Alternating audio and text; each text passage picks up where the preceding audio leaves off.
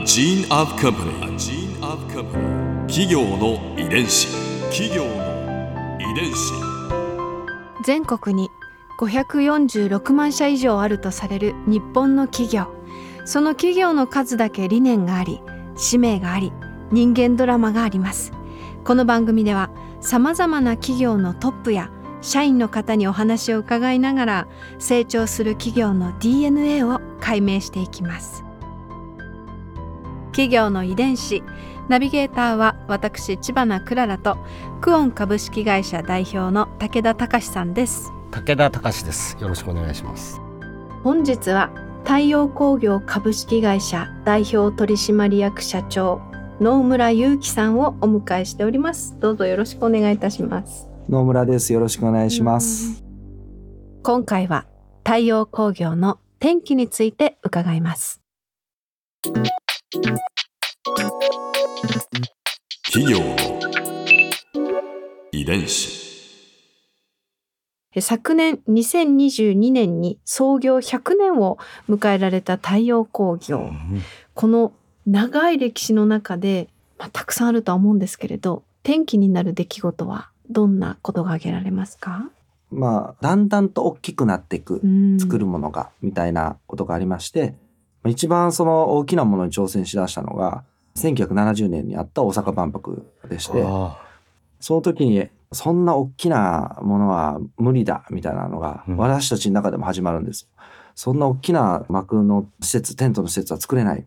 作ったことない。ーうん。そもそも作るテントが工場よりも大きいから無理だと。か、でどうやって作るんだみたいなとかうん。いうのあるんですけど、まあこれを受けるんですね。うん。やってみようっていうことでで受けてからどうするんだどうするんだってみんなでやるんですけども、まあ、それもあって結果的には50個ぐらいのパビリオンでアメリカ館とか、まあ、富士パビリオンとか幕をこう提供することになって、おはーすごい、い、うん。万博の時にやったちょっとまあ無理してうん、やってきたことが、まあその後の万博の後、日韓ワールドカップとかあるんですけど、その時により大きなものを作ることになるんですけども、万博の時にあの時やったから工場もできること増えたし、技術の設計とか施工の我々の技術の本もできること増えたしっていうようにうん非常に成長させてもらいました。うん大阪万博で。あれがなかったら多分僕らはここにいないと思います。その時の自分たちの実力よりも大きな目標にコミットして、それでこう自分を確信させていくっていうことをしてこられたんですね。そうですよね。やったことないですから。うん。やったことないことをやりますって約束するってすごい難しいじゃないですか。うん。うんうんすごいと思う。そうやって今までやるって言っていろいろその後困るんですけどでも困ってでも何とかしてみんなで何とかして最後は収めると。うん。いうことを繰り返す繰り返してきました。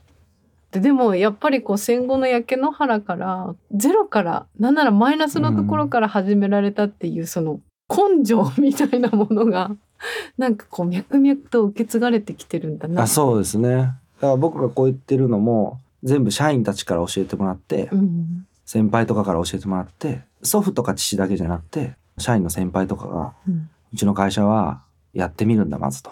ううんんうんで絶対にそして収めるんだと。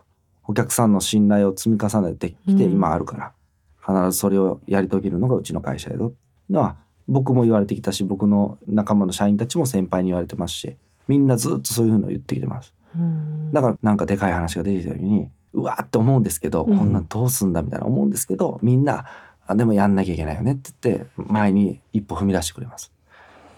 それがものすごいありがたい。DNA がそれをしてくれてるんで、うんうん僕じゃどうしようもないです。それはみんなの一歩をどんなにね行けって言っても出なきゃ意味ないですし。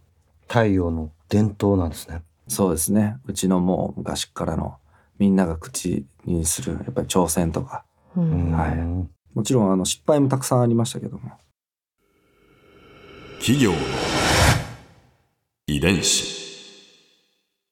他にはどんな転機がありましたか？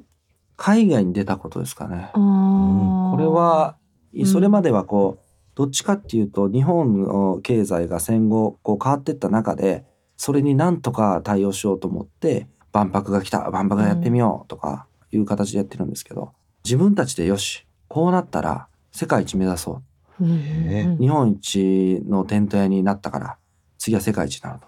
うんで海外に進出するっていうことをやってきました。日本の技術をもってすれば世界でも認められるということですよね。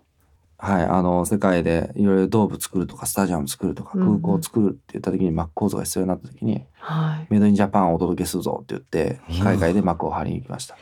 全部日本人が行くわけです現地に。うわーなんかちょっとかっこいいですね。うん いや私あの建築の勉強していて、はい、あのメディナのサウジアラビア。はい幕っていうかなんていうアンブレラそうですね。お花みたいなはい、あれ相当たくさん事例研究させていただいたんですけどありがとうございます。美しいありがとうございます。本当に僕らも、うんあの幕の花が咲いたってよく言うんですけど、うんうんうんうん、はい、世界中に幕の花を咲かせようよと。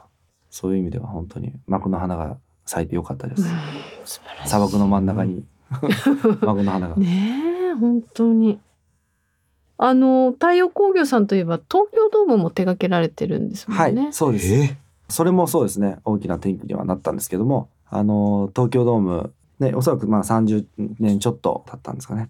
うんでもともと全くめちゃめちゃ似てるやつがアメリカだったんですよ。でそれを日本でやろうと。うんうんで前あった後楽園のところに後楽園球場の横に東京ドームを作ろうという計画が立ち上がってお声をかけていました。うんうん国内第1号ドームうんちょっと調べてないですけど、まあ当時を鑑みると、うんおそらく最初の方だったと思います。うんあの全天候型でドームになったのは最初だったんじゃないですかね。はい、大きさはもう巨大ですよね。そうですね。直径が210メーターあるんで、あのかなり大きなドームでして、う。うんんはい、すっぽり包むっていうのは。でまあ包むためには屋根が必要になりますけども、その屋根を支えるために柱が必要になるんで、うんうんでも柱っていうのはその野球やらなきゃいけないからそのピッチャーマウンドの真ん中に柱立てるわけにはいかないですよね。うん。なのでその時使われたのがこう柱をあの代わりに空気で膨らますっていう技術が使われて、でこれがどういうものかっていうと、まあ、風船のように中に空気をドームの中に空気を送ってうん屋根を膨らましてで膨らました状態でドームを使ってこうっていう空気膜構造っていうのがうん。使われました。だから東京ドームってずっと膨らんでるんですよ設立当初から。で行ったことある方は分かるかもしれないですけど回転扉なんですよね。うん。必ず入り口が。はい。空気抜けちゃうから普通のドアだと。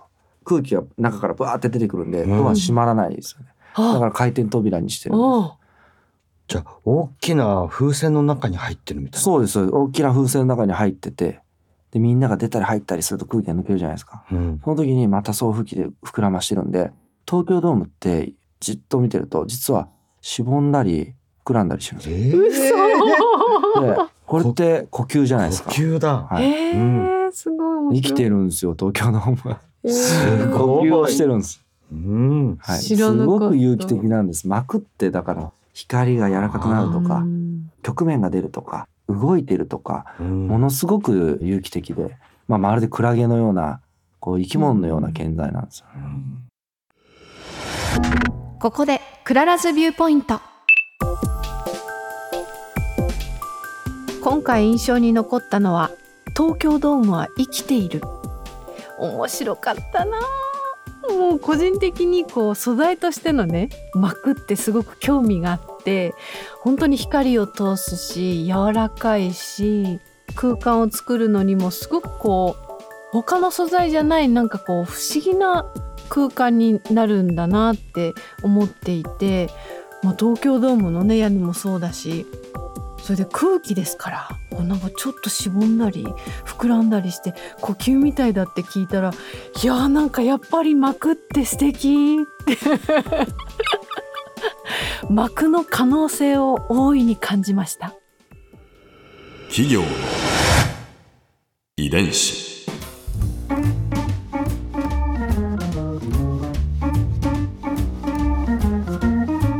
の番組はポッドキャストのほかスマートフォンタブレット向けアプリオーディでも聞くことができます。